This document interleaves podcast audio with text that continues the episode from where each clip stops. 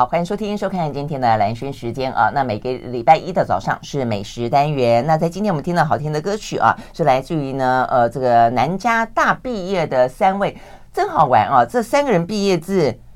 爵士科系，专门有一个系专门就是就 for 爵士音乐的哦。所以这三个呢，就在呃这个南加大呢念书的时候的好同学。那他们呢就出来时候组成了哦，就在 L A 这个地方组成了叫 Moon Child 哦这样的一个团体。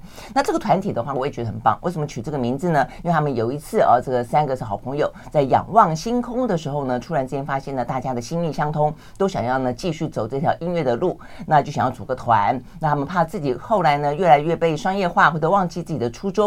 所以呢，就取个 Moon Child 啊，希望三个人呢都不会忘记当时仰望星空的时候为自己的音乐路所许下的诺言。好，所以很棒哦。那这个团体的话呢，他们走的就是一个比较呃新派的新新新时代的哦这样的一个爵士风格哦。这个年轻人就全是爵士。好，咱们听到的呢，就就是来自 LA 啊这个 Moon Child 所演唱的 The List。和你分享。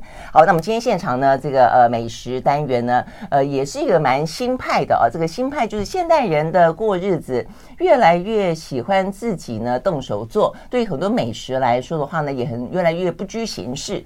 那现在下厨的人真的是越来越多。呃，那今天我们邀请到这位呢饮食作家啊，他就是。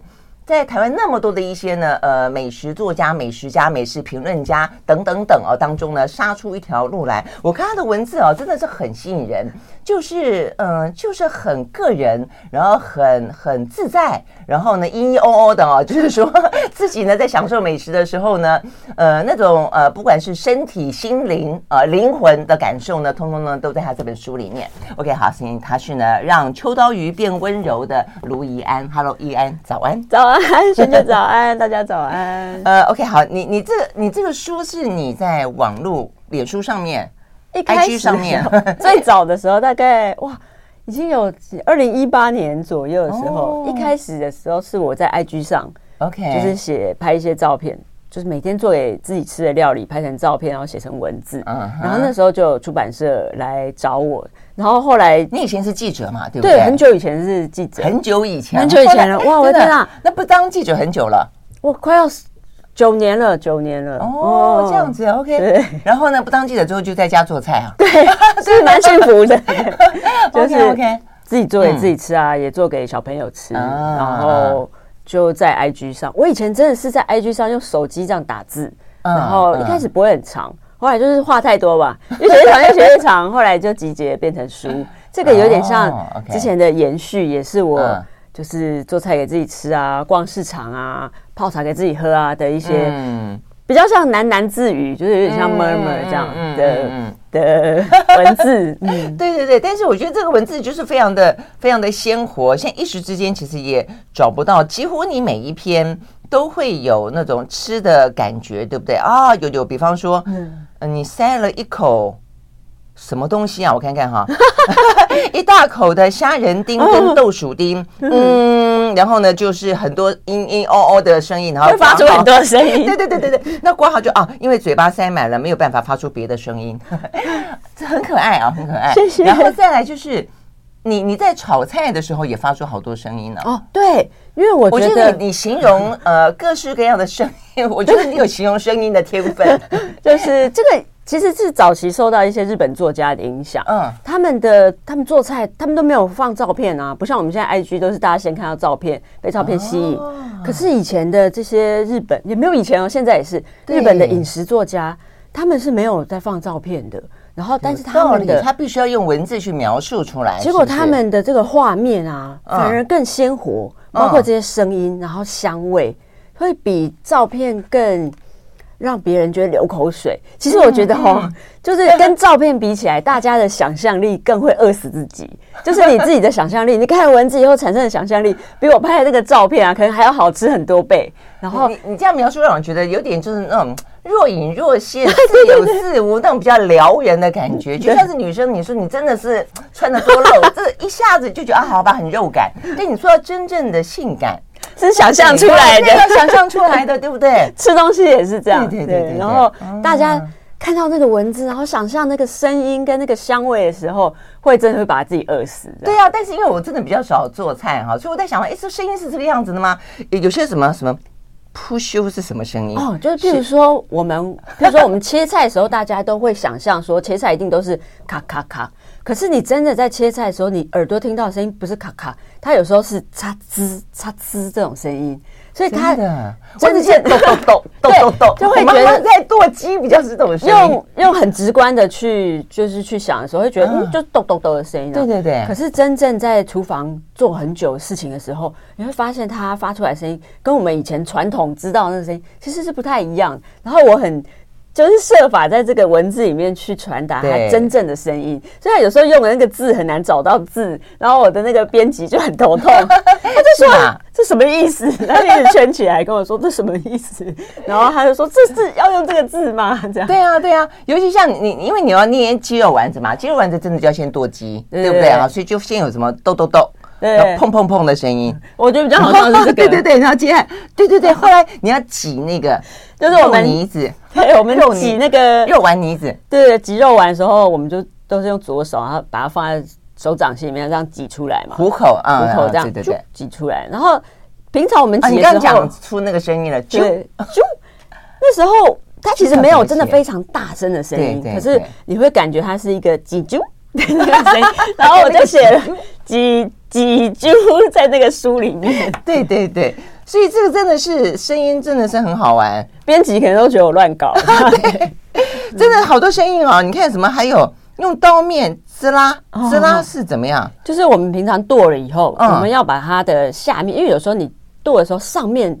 断得很干净，但下面的时候可能还会有筋或怎么粘在一起。对，所以我们要用刀背把它铲起来，然后再翻面。翻面。对，那可是在那个剁的时候，那个肉泥是很黏的，哦、所以你在过去的时候，就是刀在过去的时候，你会觉得它滋啦的声音那种感觉。真的有这种声音哦？对，真的是啊。做菜的时候，我觉得有趣的就是这些小细节。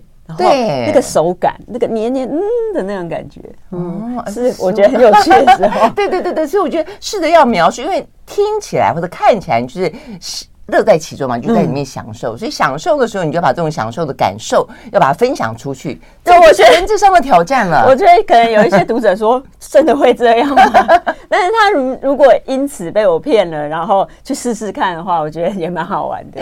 对啊，对啊，真的是这样子。呃，这个陪陪一样来的呃，这个呃年轻的男性一直点头。你真的是有在做菜吗？你真的听得懂吗？他真的被我骗去做菜。有一些菜就是我自己发明的，就是可能也不是非常传统的菜。嗯、譬如说，把秋刀鱼去骨以后，然后把它呃包成一个像饭团一样，包在饭外面。对对对对。然后我们的弟弟就有试做这样子。真的就你试做成功了吗？哎呦，他他蛮厉害的，大拇指都成功了耶！对，哇，这个小帅哥厉害，一做就上手。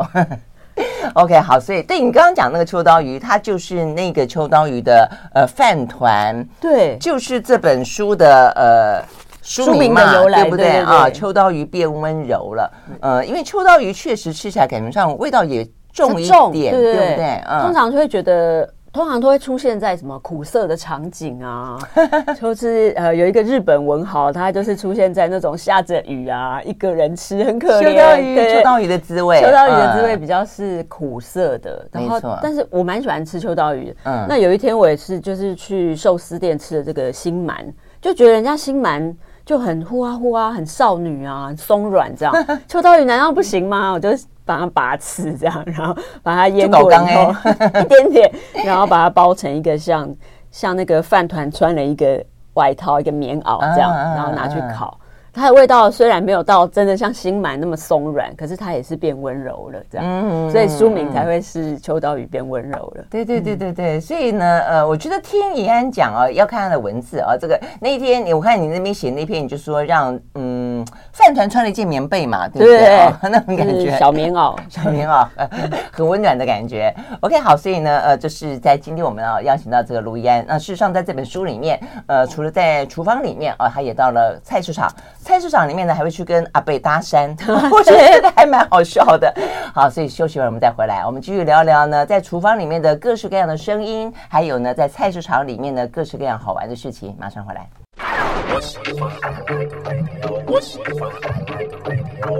好，回到兰萱时间，继续和现场邀请到的饮食作家啊，这个卢怡安来聊天。他最近出了一本书，叫做呢《秋刀鱼变温柔了》啊。那我们待会呢再进到厨房里面去啊，这个请呃这个怡安教我们几道料理哦。还有啦，我们刚刚一开始讲到说现在缺蛋嘛，对不对？所以我们要教大家呢呃做蛋蛋料理啊，并不是要大家呢因此去买很多蛋去抢蛋，不是这个意思啦。是说呢，因为缺蛋，所以每一颗蛋。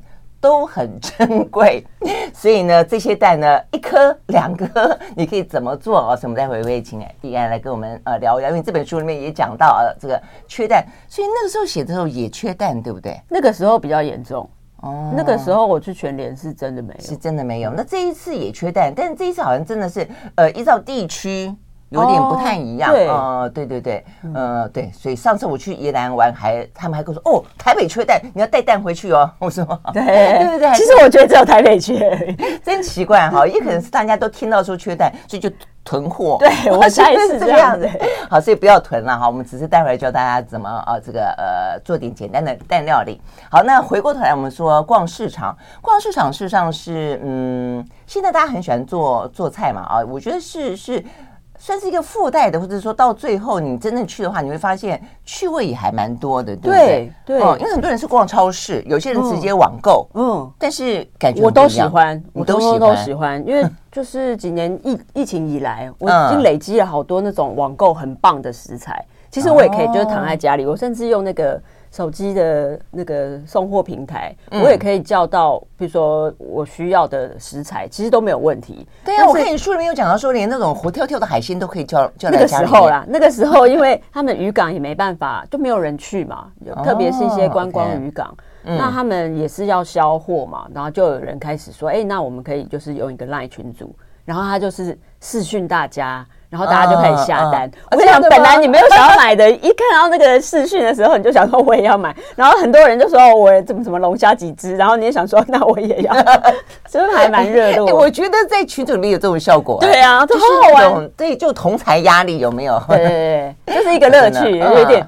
有一点像竞标的那种感觉。那不就买到了自己不要的东西吗？不会，还是都还可以，就是有节制就是了。对，嗯，但我觉得那篇也是很好玩，所以等于是。穷得变变得通了哦，所以对渔港来说，他们也几乎做出做起全新的直播主，对对对对，全新的业务这样。但是现在有持续吗？现在没有，对啊，所以真的是佛疫情哈。那个时候对，然后他们现在应接不暇啦，就比较没有。我觉得对他们来说，可能也就是不得不的时候才勉强硬着头皮上了啊。然后那时候反而是一个很有趣的一个经验嘛。对，OK，好，所以在网络上面购物是这个样子嗯。然后，但是我还是非常喜欢去传统市场。嗯，就我尽管在家里，我要什么菜其实都叫得到，但是去市场的时候，你会发现原本不知道的食材，像最近我就去了滨江市场，然后就有当季的那个水蒸水蒸鱼，然后有一些是那个赤嘴蛤，赤嘴蛤因为量不是很多，所以他们不太可能就是答应客人说我明天一定有，然后可以帮你送之类，这种一定就要去市场。然后那天我也是，我大概买了一两斤而已，它就没有了。我就剩也不多，对，那个一定要去市场的时候才可以挖到宝的那种感觉，所以我非常喜欢去市场。而且有些有点冷门，像我们有时候介绍，像我们最近比较常找一些鱼达人，因为我一直觉得说台湾是个海岛嘛，我们都不太认识我们 附近的鱼，好，所以我请他们来，他们其实都会呃介绍一些，包括有海洋大学的教授，包括有卖卖鱼的鱼贩，他们介绍的一些鱼啊虾啊。哎，他们都会建议一些，其实我们都不太知道，不是那么热销，但他觉得可能味道特别好，对，什么之类的。像你另有讲到脚虾，对，在他讲以前，我不晓得脚虾是什么东西。哎，脚虾真的就是所有这个来台湾设餐厅的的国外外籍的这个 chef，他们超级喜欢。真的，它就是有一点点像长臂虾，就是国外的长臂虾那样。长臂虾的意思是？爬在墙壁上，不是 长臂虾，长臂猿的长臂。虾，OK OK，长臂虾。对不起，我口齿不清，不是因为你的动作刚好哦，蜘蛛人的人家对，虾是爬在墙壁上，OK 好。它就是壳壳超硬，可是里面很柔软，相对于平常的虾虾，它是 Q 弹，它是 Q 里面带柔软。就是通常壳越硬的海鲜，它们里面通常很鲜美又软，对不对？那它那个不利不利的那个感觉，还蛮多主厨喜欢的。但是它真的就是只有在宜兰那边，然后大家都会把它买完了，它没有到量可以，这量不多是不是？嗯，没有到那么多，说就就是全台湾大家都可以买的，很容易买得到，真的是吗？哈、嗯，所以就要去就是宜兰的几个渔港，嗯，我那时候是去，然后报那个保利龙箱回来。哦，但是因为有这种，你你真的蛮痴狂的，你我真的。为爱痴狂，这为我就是把它当一个这个，对，坐的客运抱着保丽龙箱，那里面都是海鲜，而且我也不知道为什么要坐客运的呀，对，然后就是抱保丽龙箱，然后之前也有啊，比如说龙虾装在保丽龙箱里面，它就会一直抓那个保丽龙，就这这这这哐啷哐啷的声音。嗯、所以、这个、很疯的，那车子上面想这个这个这个女生是干嘛了？对，所以我除了家里附近的市场，我很喜欢去各地不一样的市场。嗯，这个是稍微比较疯一点。OK OK，好，所以呢，这个逛商很有乐趣哦。但是逛商怎么逛呢？如果你初次到市场的话呢，有些人有时候会害羞啦，有些人又怕别人说你不太，就怕被人家知道自己很不会做，对不对啊？所以呢，这个怡安在书里面就教大家说，怎么样子跟阿贝搭讪聊天呢？呃。有几招啦，一讲出来之后呢，下次阿贝就会记得你。嗯、所以我们休息会儿呢，马上回来。I like 好，回到来讯时间，继续和现场邀请到的饮食作家卢怡安来聊天啊。好，那么刚刚讲到呢，这个去逛菜市场了啊。那当然，这中中间你有呃，你菜市场你就逛，就写了好多篇。那、嗯、中间真的是阿贝那个还蛮好玩的哦，嗯、就是说不太会想到说，当然你会想到怎么样跟这一些呃菜贩肉贩聊天，比较能够让买到好的新鲜的又呃价格不会被他糊弄的菜，但是比较想很很少会想到说，哎。发展出一种叫搭搭山法，对对对。其实我不是那种去菜市场，然后可以很很熟络的跟大家打招呼啊，嗯、或是去菜市场大家都认识我。其实不是，因为我通常就是很默默这样。默默，我不是那种。就我脸皮很薄，然后我很难，就是、啊、就是，而且迪安又很娇小。我像我脸皮坦白讲也蛮薄的，但我个人那么大，一走进去，我觉得大家就会记住你，对，对很难那个。然后我其实都是鬼鬼祟祟，有一点，我都是维持着一个一有一点距离这样。但是有一些我从我反而是从旁观察的时候，嗯、发现原来阿北不喜欢这样，而喜欢那样的一些小、哦、小差别。比如说以前我也觉得说，好像去跟阿北问说，哇，那你现在这个芥蓝菜怎么炒比较好？要怎么吃比较好？嗯，嗯然后我发现，除非是你真的是家里附近那种，然后阿北大概都看过你，或者是说他真的比较闲。他们就会真的用这个话题跟你聊天。嗯、我每次去滨江市场，嗯，如果旁边有人问他说这个要怎么煮，他们都露出超不耐烦的脸。真的是哈、哦，你写啊，这这我在看着，我心里面也在说，哦，真的吗？那这样下次不要问。我不是要跟大家搭讪，我是真的不会煮。那我就真的很想问说，那你可不可以顺便教我？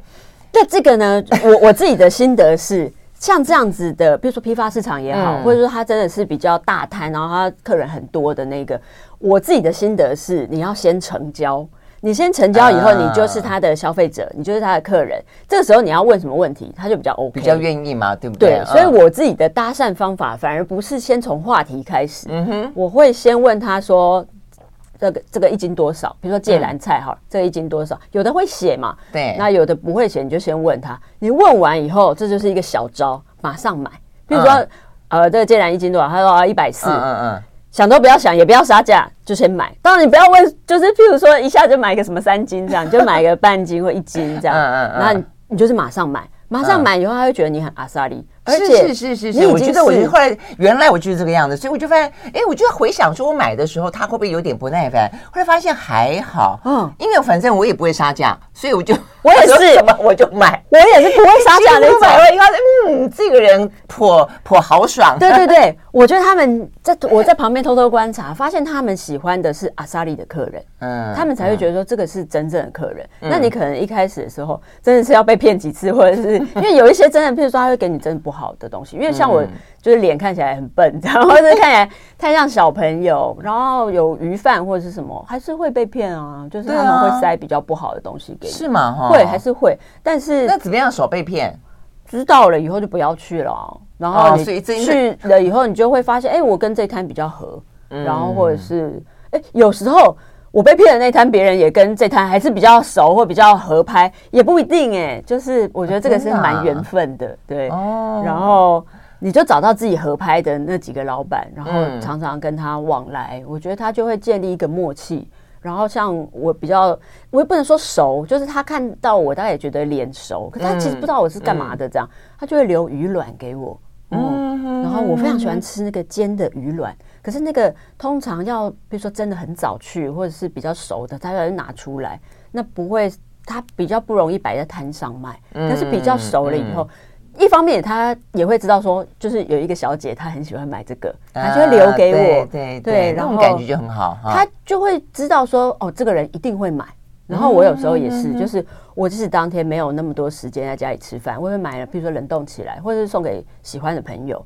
哦，所以你的意思是，如果他特别留给你了，你一定要收，你还 一定要买，就是对，我觉得 谢谢谢谢不要，谢谢不要，他就 受伤，对，哦，所以这个我觉得是一个往来的艺术吧，哦，先成交，就是阿萨里的先买，嗯，然后慢慢建立这个关系，然后之后就会开始慢慢有聊天。我前一阵子也是。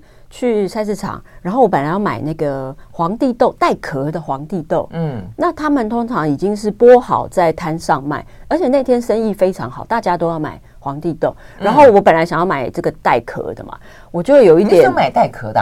带壳我就喜欢，对，我就喜欢剥，没错。而且我觉得它那个带壳的样子好漂亮。一定有的朋友，一定有的朋友跟你说，那这样的话，我我们家不，没错，可以剥。我因为我也很喜欢剥虾壳，超多朋友跟我说，不然你就来我。家剥虾壳，剥到你高兴这样子，真的。Okay. 嗯，然后我就去买这个蚕呃，不，这个皇帝豆的时候，嗯、原本老板可能会觉得啊，怎么有点麻烦那种感觉，嗯、就是说我还想要这个，但是他我就说我比较喜欢就是自己播的时候，他突然眼睛有一点一亮，他就说你等一下，他就处理完其他客人以后，他就跟我聊了起来，他会觉得这个人有点意思，嗯、这也是另外一种搭讪法，嗯、就是譬如说你问他一些比较奇特的食材。可是是他那个摊上，譬如说他非常自豪的哦，譬如说那个皇帝豆，他就是现场每一天他现场才拆这个豆子。自己剥，他其实非常自豪这件事情，因为有很多人是直接买人家这个剥好的，是啊，是啊。然后他那个这样子，它中间的新鲜度真的会有差，对，第一个是新鲜度有差，而且它。比如说水分，你剥完以后，它水分就是慢慢的在流失嘛。哦、那这个阿北也会希望说，大家买到的是比较好的，嗯、而且它带那么多壳，其实是很贴家，就是很很占空间的。嗯嗯、但他还是希望这样做，所以他其实内心是希望大家看到他 这个小小的努力的。那我刚好很喜欢带壳的，他虽然那天很忙，所以还是停下来，然后后来就一直跟我聊天，这样对。是啊，哎，你这样讲有道理，哦、就他也希望能够被看到。对，就是说，其实每一个人有每一个人。顾他自己这个店，他他有一个自慢的那个想法，对对对。然后我刚好喜欢这个，然后就有跟他聊了一下，这样。那有时候有一些摊上会有一些奇特的小东西，其实摊主也会知道说，那个可能不会是最热卖的东西，因为大家可能不了解就不会买。可是如果有一个知道这个食材名字的人，一就是马上就说出这个食材是什么，然后想要买的话，他们其实都会蛮高兴的，就是碰到知音的感觉。对，是是，可是平常那么多奇特的食材，我们要怎样？认啊？哪有可能都认识？啊、然后你知道我这边就有一个很烂的烂招，然后在这个广播上讲出来，真的有点不好意思。但是譬如说，呃，之前有一次是蛮蛮蛮印象深刻的经验，就是有一种它有点像蒲公英，蒲公英的这种植物。嗯嗯然后它通常会出现在那种青草店，然后它叫小金英，哦、就是跟蒲公英非常像，它是一个苦茶的材料。嗯、但是平常我们认不得那东西，我也不认得那个东西。可是我就经过了一摊，他应该就自己采出来卖。嗯嗯、然后我就问他说这是什么，他就说这是小金英，就是平安的口德这样，就是。嗯呃，煮这个苦茶的，然后我当下其实没有马上买，我想说煮苦茶我，我我有要喝吗？我想喝吗？我还好这样子。结果到了下一摊的时候，他那一摊就有卖各式各样很奇特的食材在滨江，然后我就觉得很有趣，然后我就凑过去，然后就问他说：“哦，那这个小金英怎么卖？”嗯，他马上眼睛就亮起来看了我一下，这样。哦，竟然认得小金，但是我那是超烂，我感觉现学现卖这样子，就是隔壁学来的，这是记者最会的事情啊，对，就是 就是现学现卖，对，然后就就有聊了一下。那当时我我是后来问他，但事实上你并没有要买。我后来是买了，因为那个就已经开口问了嘛，哦、问多少钱我就买，因为它也不贵。然后我回来，嗯、我回来其实把它当花插，因为它很可爱，这样我没有喝这样，因为实在是没有想要喝那个太苦的，对我就把它当花插起来。但是你目的是要跟这个卖奇奇怪怪东西的老板，因为他摊上会有很多建立关系，更有趣的东西。嗯、最近也是，嗯，也有一个摊也是在滨江，然后他卖了这个山当归。山当归听起来跟当当归好像有点类似，但它的那个气味比较像，我觉得是像山芹菜或者是芹菜跟茼蒿的综合体，很香。然后它的摊上就有卖很多蛮少见的豆子，其实春天蛮多豆子，有一种是眉豆，眉毛的眉眉豆，或者是其他很有趣的。我那时候也是先买了山当归，然后就跟他聊天，我觉得那个聊天也蛮有趣的。OK，所以要先从一个呃。奇特的地方对切入，然后呢，最好成交，对，最后再慢慢来。他就会觉得说：“哇，你怎么知道？我也是隔壁才学的，好烂。”不会，心里面就很黯然窃喜。对，就是好。我们休息再回来啊，所以呢，真的是充满了乐趣啊。好，马上回来。I like 103, I like radio 好，回到兰萱时间，继续和现场邀请到的饮食作家卢怡安来聊天啊。那他最近出了这本书，叫做《秋刀鱼变温柔了》。OK，好，那我们刚才逛了市场之后的话呢，就要进到厨房。嗯、那怡安真的还蛮蛮有意思的。我看你这个书哦、啊，就是说，呃，你很非常享受在厨房的时间。嗯。然后我们刚才讲到说，因为厨房里有各式各样的声音嘛，啊，嗯。那所以呢，你就说你你下厨不听音乐啊？对对对。我觉得这点事实上蛮特别，因为很多人觉得，哎，下厨慢慢成为一种生活的享受的。时候会听音乐，对，像我就会听音乐，我就会听交响乐。但是我后来看你印象写，我说哎，有道理啊。但是我在想，我我做的东西可能没有那么多种声音，所以可能未必足以形成呃食物发出的那种呃交响乐，交响乐，对对对对。所以呃，所以对你来说，就是厨房某个程度有相当程，就相当属于你自己风格的一些仪式，或是一些做法。好，我要讲的是，除了不听音乐之外，你的。给息很少，我知道很多很多喜欢料理的人，东西越买越多。对，厨艺吗？不怎么样。哎呀，锅碗瓢盆一大堆的，这种好多，真的。我有很多朋友那种锅子，什么圆的、方的、平的，呃，什么什么深的、什么浅的，呃。可是他们真的有差，就是真的真的是对不对？就是在你的厨艺如果也做出那么的精细，那有差，嗯，我觉得还有道理。我的意思就是所有东西都用一个，哎，我我有我也有这种朋友，所有东西都是用大铜电锅哦。哎，我看过他用大铜电锅炒菜的，这个小厉害？真的怎么炒啊？对，但是好，也就是你们家的嗯厨房器具不多，对不对？对，因为我家很小，就是我整个厨房，而且我是没有地方可以拓宽。就是它前面、嗯、前面、后面都推不出去那种。OK，所以我厨房想过这件事情，但是没办法。对，我厨房超级超级小，然后我的冰箱也是，我要不就要把它放到客厅去，要不我塞在厨房的时候，我只能用一个超细长的，差不多六十，嗯，可能不到六十哦，它只有一百二十公分高。的那种很像单身的人。啊，我也单身了。单身的人就是你知道，很年轻的时候住外面的时候才用的那种超级小冰箱，所以我非得每个每几乎是每天要去市场不可。然后是这样的关系，嗯，我的厨房只有两百三十五公分，然后要塞我所有从那个瓦斯炉，我的我的那个琉璃台差不多就是一个砧板的宽度，这个砧板放上去以后就是。碰到两边了，嗯，哦哦，那真的好小，那真的很小，对，所以什么东西都不能放，就是没错。然后我就是我的锅具很多是挂在墙壁上，我没有没有那个大型的层架可以放，所以我的锅子也不能很多，所以我就是大部分是以炒菜锅为主，然后客厅也很小，所以客厅也很难放那种大型的烤箱 或者是大型的，比如说现在大家很流行气炸锅，就是啊，什么气，对啊，所以烤箱已经最基本，烤箱我真的放不下，真的，然后。就会蛮像那个舒肥，很多人喜欢，对，现在好流行舒肥。对，然后我就有自己的方法去这个模拟吧，模拟苏菲的。这点就最神奇，就是你不见得一定要有这些器具，然后才可以跟得上流行，或者做得出一些比较不一样的，让食物有不同风味或熟成的过程嘛？啊，对，嗯，比方说你自己最印象最深的是什么？就你你可以用一些不是这个呃器具，但是做出那样的类似的。就是说刚刚讲到那个舒肥。就是我们如果要做这个油封压针、油封肌针、油封压腿这一类的，它大部分都是希望它在比如说六十五到七十度的时候，慢慢把这个滋味吃进去。可是不是一下把它烤的超焦这样。那有的人是用控温的烤箱，那也有的可以用这个舒肥机，但我家都没有嘛。我看你写了一个说可以用洗碗机。请问洗碗这在国外比较流行，因为它有高温，它也是大概六十度左右。就像我们洗衣机不是也会有六十度左右的？放在洗衣机里面吗？是这个意思吗？我不行。但是我们平常洗衣在台湾很少人会真的用高温去高温的水，对。然后在台湾也比较少人用真的用高温的水去操作那个洗碗机。如果真的家里面有洗碗机可以用高温的，它要怎么舒肥？它它是可以，它就你它在洗的时候，可是它不能。真的是很大量的东西。嗯嗯。书里面写到的是发明苏肥机的这个人，不是发明啊，就是他提出这理论的这个这个人呢，他这个法国人，然后他是用，他是有一次半开玩笑跟我另外一厨师朋友说，嗯哼，他就是用这个洗碗机洗一个小时这个行程呢，做他的那个溏心蛋哦，但是不能做很大，比如说鸭腿可能真的不行。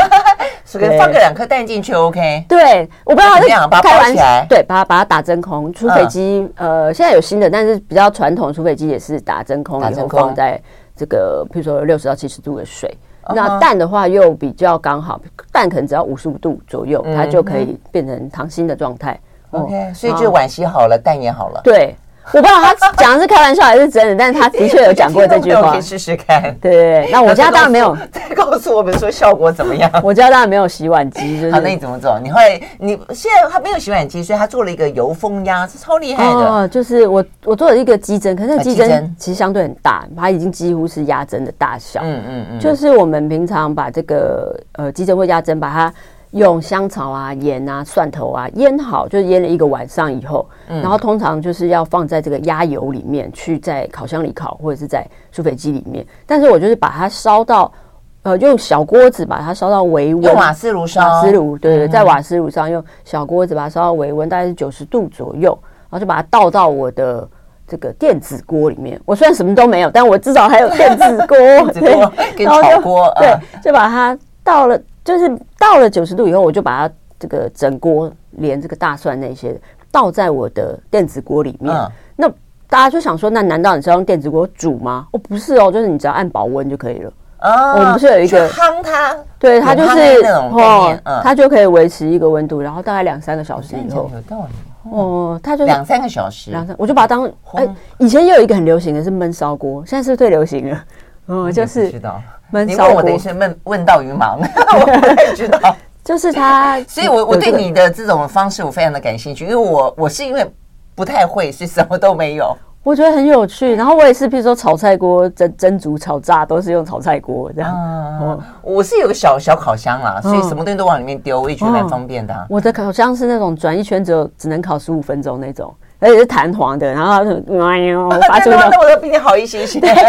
不要说什么控温了，这时间也可以。如果我要烤超过十五分钟，我就要转好几次那种。真的，那是需要烤的东西，你怎么做？我就转，比如说烤四十分钟，就转两次。叮，没关系。哦，真的吗？那温度怎么办呢？就是有些很讲究的，不需要温度吗？没办法，但是 只能烤不讲究的哦，不用那么讲究的。还是说你可以烤出很讲究的味道？嗯，比如说我很喜欢拿来烤鸡皮，然后把它烤到就是吧吱吧吱很脆，像你去那个日式的居酒屋它那种烤的。那它的这个诀窍只有一个，就是你在烤之前把所有鸡皮都铺平，铺平，嗯，而且让那个它的就是有有那个鸡皮疙瘩的那一面，嗯嗯朝上铺平，然后让它不会卷起来，它就可以烤的超脆，嗯，就是我们叫鸡皮鲜贝那种。哦，对，就是所以总是有小小烤箱也是对，有春天这样。对啊，对啊，对，我就觉得这点很厉害，很像我小时候在看那个呃《苦儿流浪记》，因为我是苦儿流浪记，不是苦儿，重点是流浪记。他后来就是被迫住在一个小好的城堡里面，然后一个一个废墟里面吧，那开始住在那边生活啦、做菜啦，那种非常简单的一些东西，但是可以做出他自己觉得很流行的美味。现在很流行，有另外一个那个作作家，真的吗？他就是专门写这种超小小的公寓里面做很复杂或很有趣的料理，对不对？像不像哦？感觉上很棒哎，很疗愈。好，我们休息一会儿，马上回来。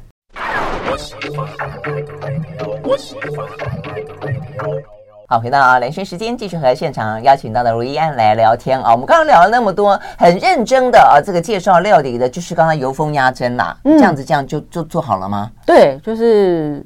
就后来把这个电锅打开就可以吃了，就可以吃了哈。嗯、但是先前要先腌好了啊。嗯、好，那所以呢，剩下一点点时间，我们以后会有机会再找这个怡安来教大家啊怎么做菜，就用比较简单的呃器具，但是可以做出非常美味的，而且呢非常有自己风格的东西啊。嗯、所以这样最后一点时间呢，我们刚刚就说了，嗯，做点蛋料理吧。啊、哦，好。其实哎，我发现蛋料理你在里面讲到说，你还有一本书。嗯，里面从头到尾都在介绍六十几道蛋料理。没有没有没有没有，应该不是我对，真的。但是我喜欢的单料也蛮多，但应该没有到六十几。哦，真的？那真的吗？可是里面不是有讲到有一本书？你知道我喜欢的那本书？对，它是不是？对，它叫做《吃的艺术》，是大概民国六零年代在《中华日报》上，呃，有一个专栏，然后他叫刘芳，是那个时候的专栏作家，他很就在写美食。对，他是山东籍吧？他讲话超级大剌剌，你看的时候都可以感觉他很豪爽的一个人。然后他不太会写说那个东西怎么做，他不会写很细。对，可是他很夸张，他写了好多蛋料理。然后他吃的艺术有后来还有续集，也写了蛋料理。他光一篇里面就有十几二十样蛋料理。我有一些听都没听过，譬如说把蛋打散放到猪的膀胱里面。然后把它吊到井里面。等一下，猪膀胱哪里来？井哪里来？对，就是井里面哇！到底.对哦，六零年代好先进哦。然后就有很多很特别的这种料理。Oh, OK，还有它有有几个我有做，呃，比如说溜黄菜，说一个来。溜黄菜，我觉得应该是北北方的菜，比如说、uh. 呃北平或者是山东那边的菜，它是只拿这个蛋黄把它炒的很浓郁，uh. 然后我那时候还用鸭油去炒炒这个。自己炒自己就是用蛋，蛋炒油就这样子。对，蛋炒油，而且蛋黄。哦，蛋黄。最好的话就是鸭蛋，鸭油炒鸭蛋，哇，真的是超级浓郁。但是它会配那个豆芽菜，哦，就是豆芽菜要放豆芽菜，哦，要放豆芽菜，然后一个溜黄菜，它不是菜，它就是蛋，哦，炒起来味道非常浓郁，就是那个蛋黄，只有蛋黄它去接触到这个热的时候，它一下变成焦的时候，它味道。非常非常浓郁，然后非常焦香。嗯、OK，那所以配上豆芽，豆芽就比较清甜嘛。对对对，对不对？就是它是一个 balance 这样。哦、OK OK OK，好，所以那那个书里面书里面的，对对对。那你自己呢？你自己印象最深的，或者你最推荐的蛋料理？我那时候也是有一阵子，就是去年有一阵子，哎，真的是突然买不到蛋，然后后来马上就超多蛋了。但是那个那有一两天大概真的买不到蛋的时候，我手上就是两颗蛋。我想说，哇，我这个好珍贵哦，这个我要做什么料理呢？一开始想说啊，要不要做什么蛋沙拉、三明治啊，或者什么？然后我突然想到一个，就是 就算什么，我以前在维吉的时候嘛，维吉的时候吃到的蛋，就是大概在哇，这好久以前，二零零五年，我那时候去土耳其，然后那时候就。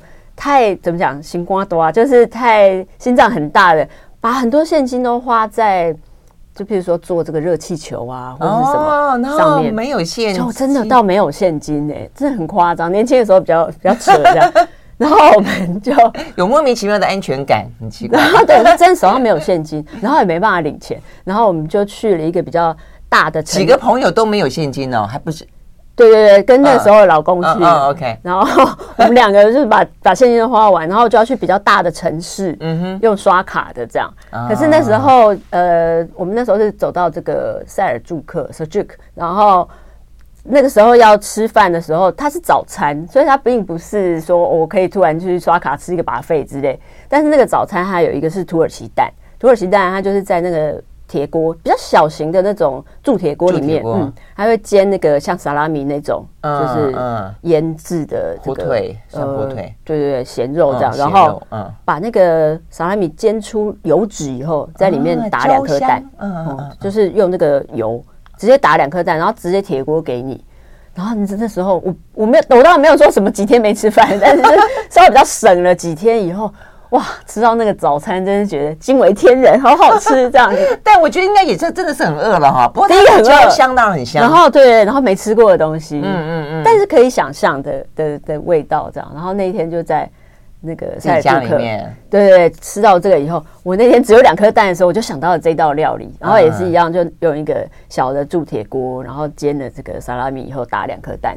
在里面，嗯嗯、这个是我印象深刻的蛋料理。哎、欸，它有没有什么诀窍？没有诀窍，就是那个咸肉一定要煎到有点哦香气，对？它就是香气，嗯，煎到有油，就几乎是焦焦焦的这样。嗯、然后你不用担心它粘锅，你就自己把它铲起来吃，这样。嗯、然后蛋也不需要担心它粘锅，你就是、嗯、都可以，它很随意这样。真的，真的，嗯、这个不错，这个而且又简单，而且呢又、嗯、又像早午餐，然后不需要调味。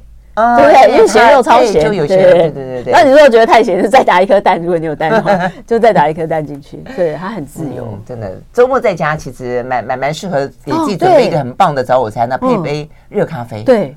对不对？嗯，很棒，这个很棒。OK，好。所以呢，其实呃，好吃的食物通常也会伴随着很棒的回忆。对对对对对，就是很惊险的回忆，很难忘的回忆都有可能。OK，非常今天谢谢谢谢谢如意安啊，到我们的现场来呃聊这个秋刀鱼变温柔了。OK，谢谢，谢谢，拜拜。